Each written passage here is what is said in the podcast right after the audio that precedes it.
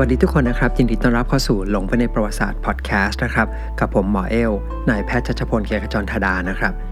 สำหรับวันนี้ก็จะเป็นตอนที่ 5 แล้วนะครับ ของซีรีส์ที่เราคุยกันอยู่ในตอนนี้นะครับ ก็คือว่าศาสนาคริสต์นะครับ เริ่มต้นจากการเป็นลัทธิเล็ก ๆ นะครับแล้วกลายมาเป็นศาสนาที่ยิ่งใหญ่ได้ยังไงนะครับ วันนี้ก็เป็นตอนที่ 5 นะครับ ในตอนที่ 3 แล้วก็4เนี่ยเราเริ่มต้นเรื่องของกำเนิดของศาสนาคริสต์นะครับ ว่าจุดเริ่มต้นเนี่ยมันมีมายังไงนะครับ แล้วก็คุยถึงเรื่องของ New Testament นะครับ แล้วก็พูดถึงพระเยซูไปนะครับสำหรับในวันนี้นะครับตอนที่5เนี่ยจะเป็นเรื่องของ Saint Paul นะครับหรือว่านักบุญเปาโล แล้วก็อย่างที่เคยเล่าไปก่อนหน้านะครับว่าพูดถึงศาสนาคริสต์เนี่ยในแง่ของการเกิดขึ้นเนี่ยเราจะบอกได้ว่าถ้าพูดเหมือนภาษาปัจจุบันนะครับคือบอกว่าถ้าเป็นสตาร์ทอัพเนี่ยก็เหมือนมี founder สองคน คนหนึ่งก็คือพระเยซูคริสต์นะครับ ซึ่งถือว่าเป็นเจ้าของไอเดียก็ได้นะครับ คนที่2เนี่ยก็คือ Saint Paul นะครับ ซึ่งเป็นคนที่นำไอเดียนั้นเนี่ยไปสร้างให้เกิด ถ้าเป็นสตาร์ทอัพก็เหมือนเป็นธุรกิจที่ยิ่งใหญ่ขึ้นมา หรืออาจจะพูดง่ายๆนะครับได้ว่า Saint Paul นะครับเป็นคนที่ทำให้คำสอนของพระเยซูคริสต์นะครับ ซึ่งแต่เดิมเนี่ยอาจจะมองว่าเป็นลัทธิหนึ่งหรือว่าเป็นนิกายหนึ่งของศาสนายิวเนี่ยกลายเป็นศาสนาใหม่ขึ้นมา และอย่างที่เคยเล่าไปก่อนหน้านะครับว่า ตอนที่พระเยซูเผยแพร่ศาสนาเนี่ยต้องบอกว่าเป็นลักษณะของการเผยแพร่ในฐานะของเป็นแรบบายนะครับของศาสนายูดาห์นะครับ ทีนี้คำถามก็คือว่า ถ้าในช่วงแรกนะครับคำสอนของพระเยซูเนี่ยถูกมองว่าเป็นการเผยแพร่คำสอนของศาสนายูดาห์ในรูปแบบหนึ่งนะครับที่ต่างไปจากเดิมนะครับ แล้วสุดท้ายเนี่ยเกิดเป็นศาสนาใหม่ขึ้นมาได้ยังไงนะครับ สิ่งหนึ่งนะครับในหลาย ๆ สิ่งนะครับที่ทำให้ศาสนาคริสต์เนี่ยต่างไปจากศาสนายูดาห์หรือศาสนาของชาวยิว ก็คือเรื่องของการสิ้นพระชนนะครับและการฟื้นคืนชีพของพระเยซูครับพูดง่าย ๆ ก็คือว่าศาสนาคริสต์เนี่ยไม่ได้มีแค่คำสอนของพระเยซูแต่อย่างเดียว แต่เรื่องราวและตัวของพระองค์เนี่ยเป็นส่วนสำคัญนะครับหรือว่าเป็นหัวใจของศาสนาคริสต์ด้วยเช่นกัน สำหรับใครที่ไม่คุ้นเคยกับศาสนาคริสต์หรือไม่ได้นับถือศาสนาคริสต์นะครับฟังแล้วตรงนี้อาจจะยังไม่ค่อยชัดนะครับ เดี๋ยวให้ฟังชวนฟังต่อไปเรื่อยๆนะครับแล้วเดี๋ยวจะเห็นภาพชัดขึ้นนะครับ ทีนี้เราจะมาดูกันว่า พระเยซูนะครับกลายเป็นส่วนสำคัญของศาสนาได้ยังไงนะครับ เราจะมาคุยกันเนี่ยผ่านเรื่องราวของคนที่ทำให้เกิดสิ่งนี้ขึ้น นั่นก็คือเซนต์พอลนะครับหรือว่านักบุญเปาโลพอนะครับดั้งเดิมจริงๆเนี่ยก็เป็นชาวยิวนะครับเป็นชาวยิวคนหนึ่งนะครับที่อยู่ในกลุ่ม ที่เราเคยคุยกันว่าเรียกว่าฟาริซีนะครับก็เป็นกลุ่มพ่อค้านะครับที่มีฐานะ แล้วก็ชื่อดั้งเดิมจริงๆเนี่ยในภาษาฮิบรูเนี่ยชื่อว่าซอลนะครับเพราะว่าเชื่อกันว่าชื่อของท่านเนี่ยตั้งมาจากกษัตริย์พระองค์แรกนะครับของชาวยิวนะครับที่ชื่อซอลทีนี้พูดถึงตรงนี้เนี่ยผมก็เลยนึกได้ว่าจริงๆ ผมเคยติดเรื่องหนึ่งเอาไว้นะครับก็คือตอนที่คุยเรื่องของ The Knight Templar นะครับหรือว่าอัศวินเทมปลาเนี่ยผมเคยบอกว่าจะเล่าเรื่องของ Temple of Solomon นะครับ ซึ่งก็จะมีเรื่องราวของ King Saul นะครับ King David แล้วก็กษัตริย์โซโลมอนนะครับ เอาเป็นว่าเดี๋ยวติดไว้อีกทีนะครับ แล้วเดี๋ยวมาเล่าเรื่องนี้ให้ฟังอีกทีหนึ่งทีนี้ชื่อ Saul นะครับในภาษาฮิบรูเนี่ยถ้าเป็นภาษาละตินก็ชื่อพอลนะครับทีนี้ episode ที่แล้วเนี่ยเราคุยเรื่องของชาวยิวกลุ่มที่เรียกว่าเป็นซาดูซีกับฟาริซีไปแล้วใช่ไหมครับแล้วเราก็คุยกันว่าทั้งซาดูซีและฟาริซีเนี่ยเป็นกลุ่มคนที่เหมือนกับรวมหัวกันนะครับหรือว่าร่วมมือกันใส่ความพระเยซูนะครับจนสุดท้ายเนี่ยนำไปสู่การประหารด้วยการตรึงกางเขน ทีนี้ตัวพอลเองนะครับ ก่อนหน้าเริ่มต้นเลยเนี่ยต้องบอกว่าเป็นศัตรูกับผู้ติดตามของพระเยซูมาก่อนนะครับ ก็คือเป็นคนที่เหมือนกับคอยทำหน้าที่ปราบนะและและกำจัดนะครับ คนที่เชื่อในคำสอนของพระเยซูคริสต์นะครับ ทีนี้คำถามว่าทำไมพอถึงไม่ชอบคนที่ติดตามพระเยซูนะครับ เพราะว่าสำหรับชาวยิวจำนวนหนึ่งนะครับ มองว่าสิ่งที่พระเยซูทำเนี่ยถือว่าเป็นเขาเรียกว่าเป็น blasphemy นะครับ blasphemy ก็คือเหมือนกับการกระทำที่ถือว่าเป็นการลบหลู่ศาสนา ทีนี้เหตุผลก็คือว่า เพราะว่าชาวคริสต์นะครับ คนที่เชื่อในพระเยซูเนี่ยบอกว่าพระองค์เนี่ยเป็นเมสสายานะครับ ทีนี้คำว่าเมสสายาเนี่ยปัจจุบันเนี่ยมันแปลว่าผู้นำสารจากพระเจ้านะครับ ทีนี้คำถามที่น่าสนใจก็คือว่าทำไมนะครับการที่ชาวคริสต์เนี่ยหรือว่าคนที่เชื่อในพระเยซูเนี่ยเชื่อว่าพระองค์เนี่ยเป็นเมสสายาเนี่ยจึงถือว่าเป็นการลบหลู่ความเชื่อของชาวยิวจะเข้าใจตรงนี้นะครับต้องขอไปคุยเรื่องของเมสสายานิดหนึ่งนะครับทำความเข้าใจก่อนว่าคำนี้เนี่ยจริง ๆ มันหมายถึงยังไงนะครับ ชาวยิวบางคนนะครับจะมีความเชื่อในสิ่งที่เรียกว่าอพอคาลิปติกนะครับที่เคยคุยกันไป ก็คือเชื่อเรื่องวันสิ้นโลกนะครับแล้วพระเจ้าเนี่ยก็จะลงมาแล้วก็จะเกิดโลกใหม่ขึ้นมา ที่บอกว่าบางคนเพราะว่าไม่ใช่ความเชื่อที่ทุกคนที่เป็นชาวยิวจะเชื่อนะครับ แต่ในกลุ่มที่เชื่อเรื่องอพอคาลิปติกเนี่ย เขาจะมีสิ่งที่เลือกพูดถึงเมสไซยานะครับ ซึ่งอย่างที่บอกปัจจุบันเนี่ยก็มักจะแปลว่าผู้นำสารจากพระผู้เป็นเจ้านะครับ แต่ความหมายดั้งเดิมของมันเนี่ยมันจะหมายถึงคนที่ถูกคัดเลือกนะครับ คือถูกคัดเลือกมาโดยพระผู้เป็นเจ้านะครับทีนี้โดยปกติเนี่ยก็จะมีพิธีกรรมนะครับที่เหมือนกับเป็นการชี้ให้เห็นว่าคนนี้คือคนที่ถูกเลือก โดยการที่นำน้ำมันนะครับน้ำมันศักดิ์สิทธิ์เนี่ยมาเจิมที่หน้าผาก หรือว่าเป็นการรดลงไปบนศีรษะเลยก็ได้นะครับ ซึ่งพิธีกรรมนี้นะครับ ก็ปัจจุบันก็ยังเป็นพิธีกรรมที่ยังมีการใช้อยู่นะครับ เพราะว่าเราจะเห็นเวลากษัตริย์ราชวงศ์ต่างๆ ของยุโรปเนี่ยขึ้นครองราชเนี่ยก็จะมีการเจิมน้ำมันที่หน้าผาก เพื่อเป็นการแสดงให้เห็นว่าคนคนนี้คือคนที่ถูกคัดเลือกนะครับ หรือว่าถูกเลือกมาจากพระผู้เป็นเจ้า ให้มาปกครองมนุษย์ ทีนี้คำว่าเมสไซยานะครับยังเป็นที่มาของคำว่าคริสที่เราใช้กันด้วยนะครับ ก็คือศาสนาคริสต์เพราะว่า ในภาษากรีกเนี่ยการรดด้วยน้ำมันบนศีรษะเนี่ยจะใช้คำว่าคริสตอสนะครับหมายถึงว่าคนที่ถูกคัดเลือกโดยการเจิมน้ำมัน หรือว่าใช้การรดน้ำมันเนี่ยจะเรียกว่าคริสตอสซึ่งก็คือที่มาของคำว่าคริสต์นะครับแล้วก็คำว่าคริสเตียนในปัจจุบัน อันนี้เล่าไว้นะครับเพราะบางคนเข้าใจผิดว่าเหมือนกับคำว่าคริสหรือคำว่าคริสเนี่ยเป็นนามสกุลของพระเยซูนะครับไม่ใช่นะครับคริสเนี่ยมันเหมือนเป็นตำแหน่งมากกว่าก็คือคนที่ถูกเลือกคือเป็นเมสไซยา ทีนี้เมสไซยานะครับในตำนานของชาวยิวเนี่ยก็คือจะเป็นผู้ที่มาปลดปล่อยนะครับ ในภาพของชาวยิวจะนึกถึงเป็นผู้นำศาสนานะครับหรือว่ากษัตริย์ที่แข็งแกร่งที่ถูกคัดเลือกแล้วนะครับแล้วจะมาปลดปล่อยชาวยิวจากการถูกกดขี่ต่างๆนะครับ ทีนี้ในภาพเนี่ยในอดีตเนี่ยก็จะนึกถึงเวลาพูดถึง Messiah เนี่ยชาวยิวก็จะนึกถึง King David นะครับกษัตริย์เดวิดหรือว่ากษัตริย์โซโลมอน ซึ่งในตำนานของชาวยิวเนี่ยเป็นกษัตริย์ที่เหมือนเป็นกษัตริย์ผู้นำนะครับที่เก่งกาจ ทีนี้ปัญหาก็คือว่าพระเยซูนะครับไม่ได้มีลักษณะ หรือว่าไม่ได้มีภาพลักษณ์แบบนั้นเลย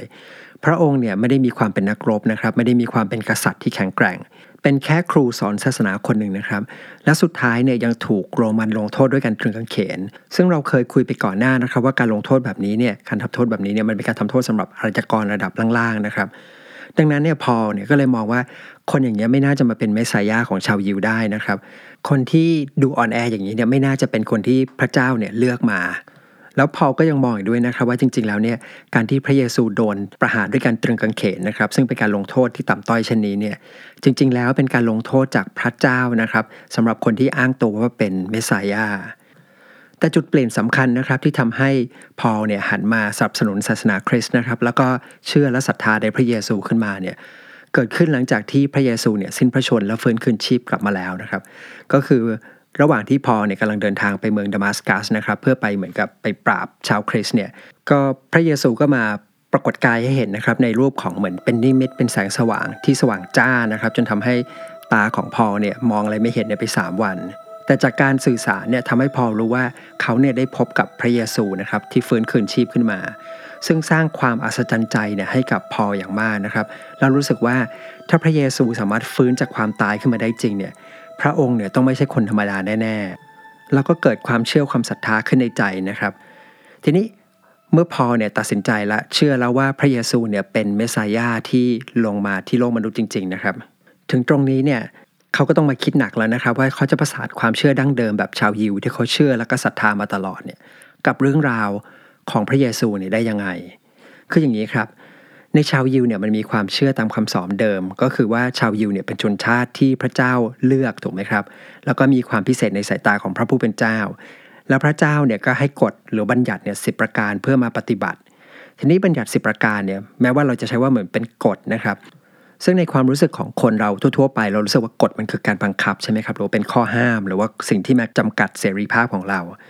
แต่สำหรับชาวยิวเนี่ยจะมองว่ากฎเหล่านี้เป็นสิ่งที่ดี เพราะจะทำให้เขารู้ว่าอะไรเนี่ยเป็นสิ่งที่ควรทำและอะไรไม่ควรทำนะครับ อะไรที่จะสร้างความพอใจให้กับพระเจ้า และอะไรที่จะทำให้พระองค์เนี่ยไม่พอใจถ้าเทียบง่ายๆก็เพื่อให้นึกออกเนี่ยอาจจะใช้เหมือนกับว่า มือนกับชาวยิวเนี่ยมีความรู้สึกว่าตัวเองพิเศษนะครับได้โพยมาได้บอยบอกบอกใบข้อสอบ ให้รู้ว่าต้องทํำยังไงบ้าง ชาวยิวทั่วไปนะครับ จึงมักจะยินดีนะครับที่จะทำตามบัญญัติสิบประการนี้ ทีนี้พอลเนี่ยซึ่งเป็นชาวยิวนะครับที่เคร่งครัดเนี่ยก็เลยเกิดคำถามขึ้นมาว่า ถ้ากฎเก่าๆนะครับของชาวยิวเนี่ยมันมีความถูกต้องอยู่แล้วนะครับ มันเป็นกฎที่ดีอยู่แล้วเนี่ย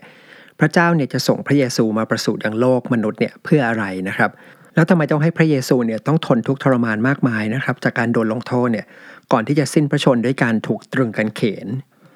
แน่นอนว่าการที่พระเยซูถูกกระทำเช่นนี้เนี่ยมันต้องเป็นแผนของพระผู้เป็นเจ้าแน่นอนนะครับ เพราะว่าระดับพระเยซูที่สามารถเอาชนะความตายได้เนี่ยถ้าต้องการจะเอาชนะมนุษย์ชาวโรมันเนี่ยมันไม่ใช่เรื่องยากเลย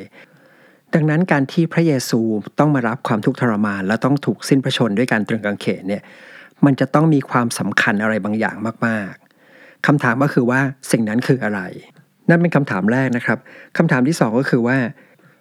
กฎของเก่านะครับที่ชาวยิวเนี่ยเชื่อมาตลอดนะครับ ก็คือสิ่งที่พระเจ้าเนี่ยมอบให้นะครับ มันไม่ถูกต้องหรือเปล่า แต่พอก็คิดว่ากฎที่มาจากพระเจ้าโดยตรงนะครับ ก็คือพระเจ้าเนี่ยมอบให้กับโมเสสโดยตรงเนี่ยมันจะผิดได้ยังไงนะครับ สุดท้ายนะครับสิ่งที่พอเนี่ยได้ข้อสรุปก็คือว่า กฎที่พระเจ้าเคยให้กับชาวยิวไว้เนี่ยยังไงมันก็ต้องถูกต้องแน่นอน แต่ปัญหาก็คือว่ามนุษย์นะครับถูกอิทธิพลเนี่ยของหรือว่าพลังของปีศาจเนี่ยครอบงำอยู่ ดังนั้นต่อให้พยายามทำตามกฎยังไงก็ตามนะครับ มนุษย์เนี่ยก็ไม่สามารถที่จะทำตามกฎเนี่ยได้อย่างสมบูรณ์แบบ และร่วมไปกับการที่มนุษย์ทั้งหลายมนุษย์บนโลกเนี่ยเป็นลูกหลานที่สืบเชื้อสายมาจากอดัมกับอีฟนะครับซึ่งอดัมเนี่ยเคยทำผิดกฎของพระเจ้าไว้ก็คือแอบกินผลไม้ต้องห้าม สมัยที่ยังอยู่ในสวนสวรรค์อีเดน มนุษย์ทุกคนเนี่ยจึงมีความไม่สมบูรณ์แบบหรือมีบาปเนี่ยตกทอดผ่านสายเลือดมา จากการที่เป็นลูกหลานของอดัมนะครับ ทีนี้ด้วยเหตุนี้เนี่ยการลงมาของพระเยซูเนี่ยก็เลยถือว่าเหมือนเป็นส่วนที่มาเสริมจากสิ่งที่พระเจ้าเนี่ยเคยให้กับชาวยิวเดิมไว้ ก็คือการที่พระองค์เนี่ยต้องมารับทุกทรมานจนสิ้นพระชน และสามารถที่จะเอาชนะความตายฟื้นคืนชีพขึ้นมาใหม่เนี่ยมันคือการเอาชนะพลังของปีศาจร้ายที่ครอบงำมนุษย์เนี่ยอยู่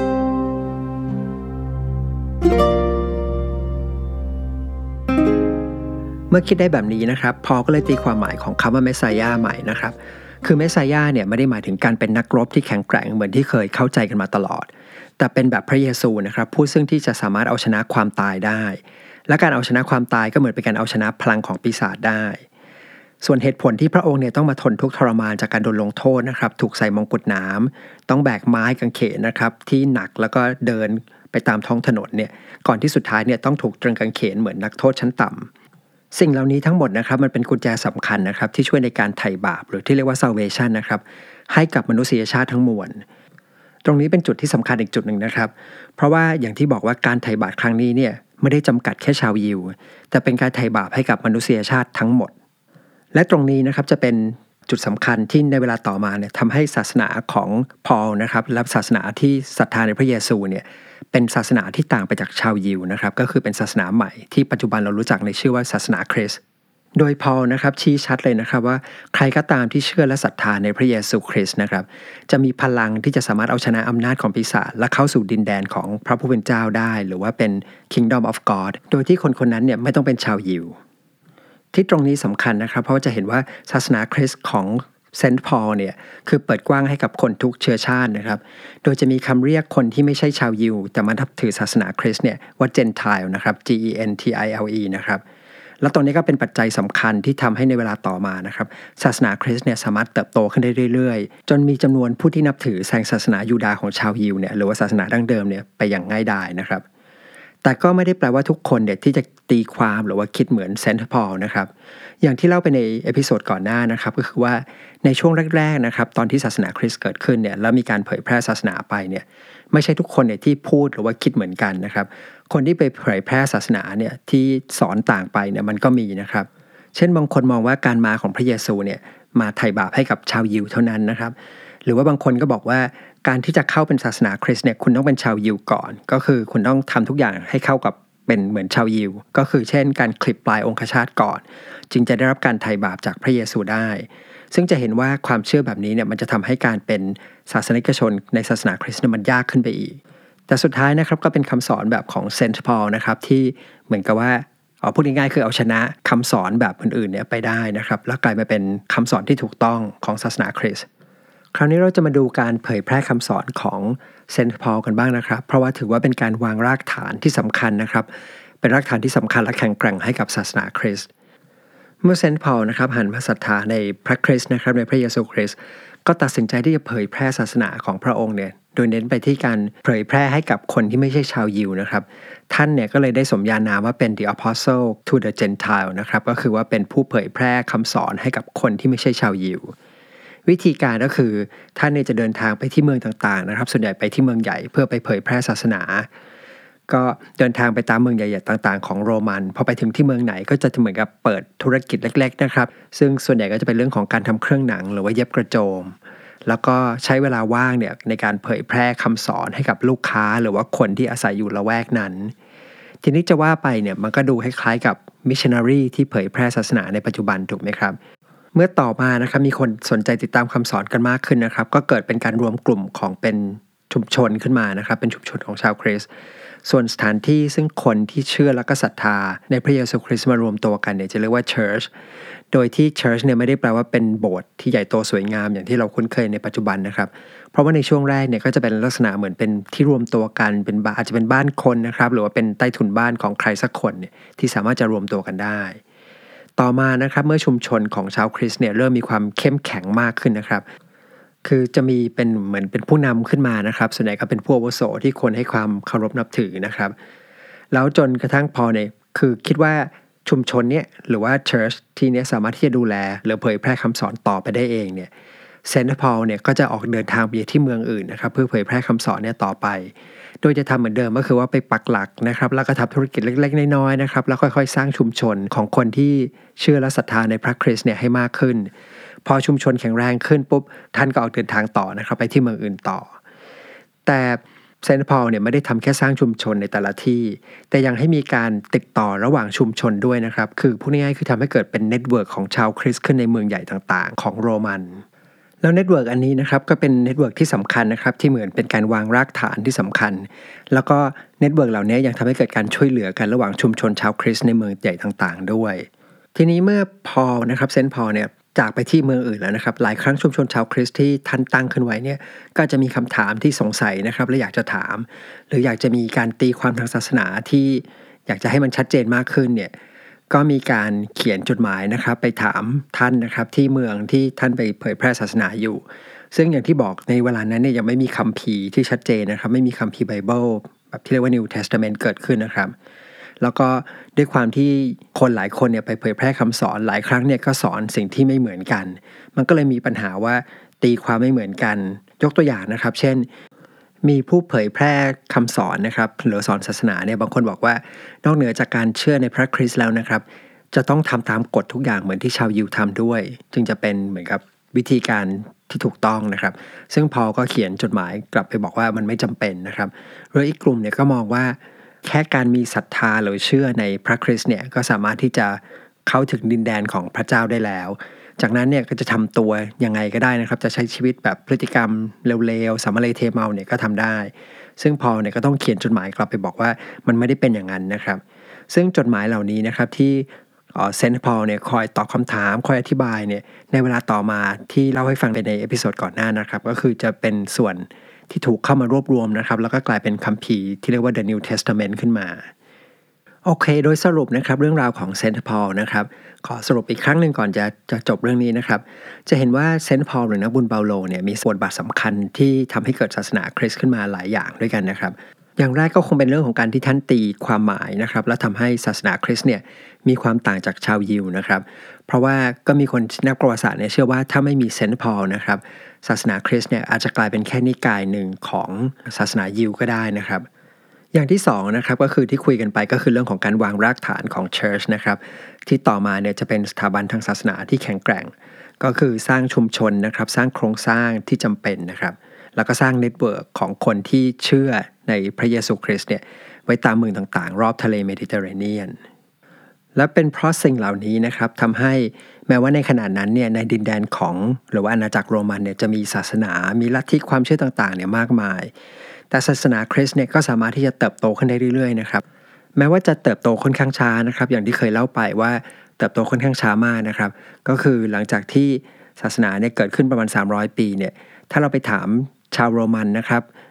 หลายคนเนี่ยหรือว่าคนส่วนใหญ่เนี่ยยังไม่รู้จักศาสนาคริสต์แล้วก็ไม่เคยได้ยินชื่อของพระเยซูเลยด้วยซ้ำแต่แล้วนะครับพอเข้าศตวรรษกลางๆของศตวรรษที่4เนี่ยสถานะของศาสนาคริสต์เนี่ยก็เปลี่ยนไปอย่างรวดเร็ว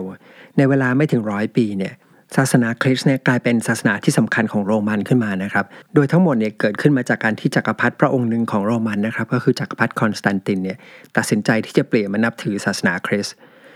สำหรับใน episode หน้านะครับที่เราจะคุยกันต่อไปเราจะพูดถึงจักรพรรดิคอนสแตนตินพระองค์นี้นะครับ เราจะไปดูกันว่าเกิดอะไรขึ้นนะครับทำไมจักรพรรดิโรมันพระองค์นี้นะครับถึงได้ตัดสินใจเปลี่ยนมานับถือศาสนาคริสต์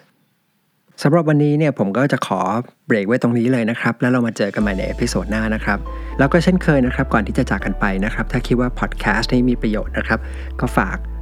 แนะนำต่อนะครับจะกดไลค์กดแชร์เขียนรีวิวเขียนคอมเมนต์ก็สุดแล้วแต่สะดวกนะครับ